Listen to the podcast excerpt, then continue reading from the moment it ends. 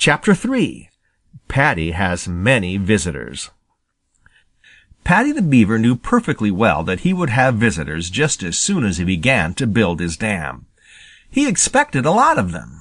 You see, he knew that none of them ever had seen a beaver at work, unless perhaps it was Prickly Porky the Porcupine, who also had come down from the north.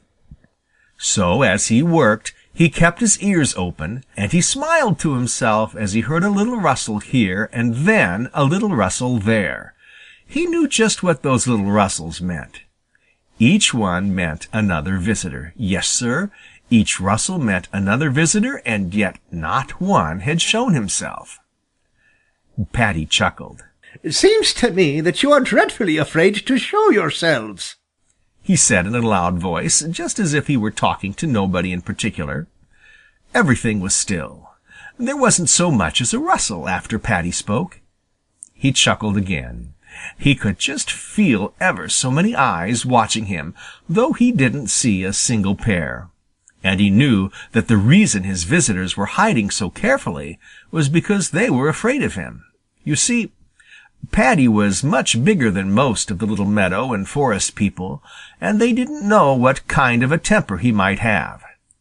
It is always safest to be very distrustful of strangers. That is one of the very first things taught all little meadow and forest children. Of course, Paddy knew all about this. He had been brought up that way. "Be sure, and then you'll never be sorry," had been one of his mother's favorite sayings, and he had always remembered it.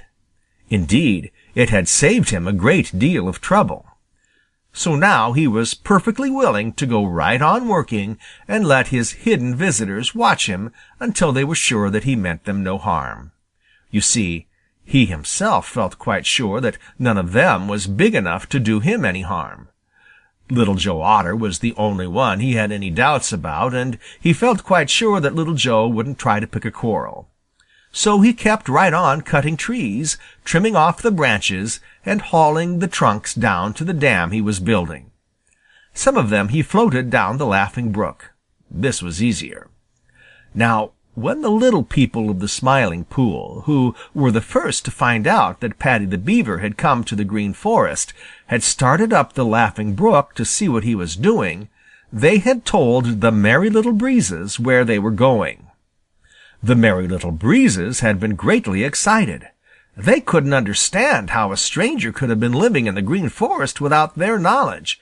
You see, they quite forgot that they very seldom wandered to the deepest part of the Green Forest. Of course, they started at once as fast as they could go to tell all the other little people who live on or around the Green Meadows. All but Old Man Coyote. For some reason they thought it best not to tell him. They were a little doubtful about Old Man Coyote. He was so big and strong and so sly and smart that all his neighbors were afraid of him. Perhaps the Merry Little Breezes had this fact in mind and knew that none would dare go to call on the stranger if they knew that Old Man Coyote was going too. Anyway, they simply passed the time of day with Old Man Coyote and hurried on to tell everyone else, and the very last one they met was Sammy Jay. Sammy was terribly put out to think that anything should be going on that he didn't know about first. You know he is very fond of prying into the affairs of other people, and he loves dearly to boast that there is nothing going on in the Green Forest or on the Green Meadows that he doesn't know about.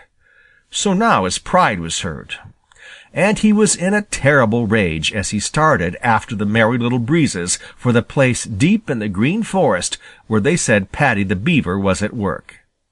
He didn't believe a word of it, but he would see for himself. End of chapter three.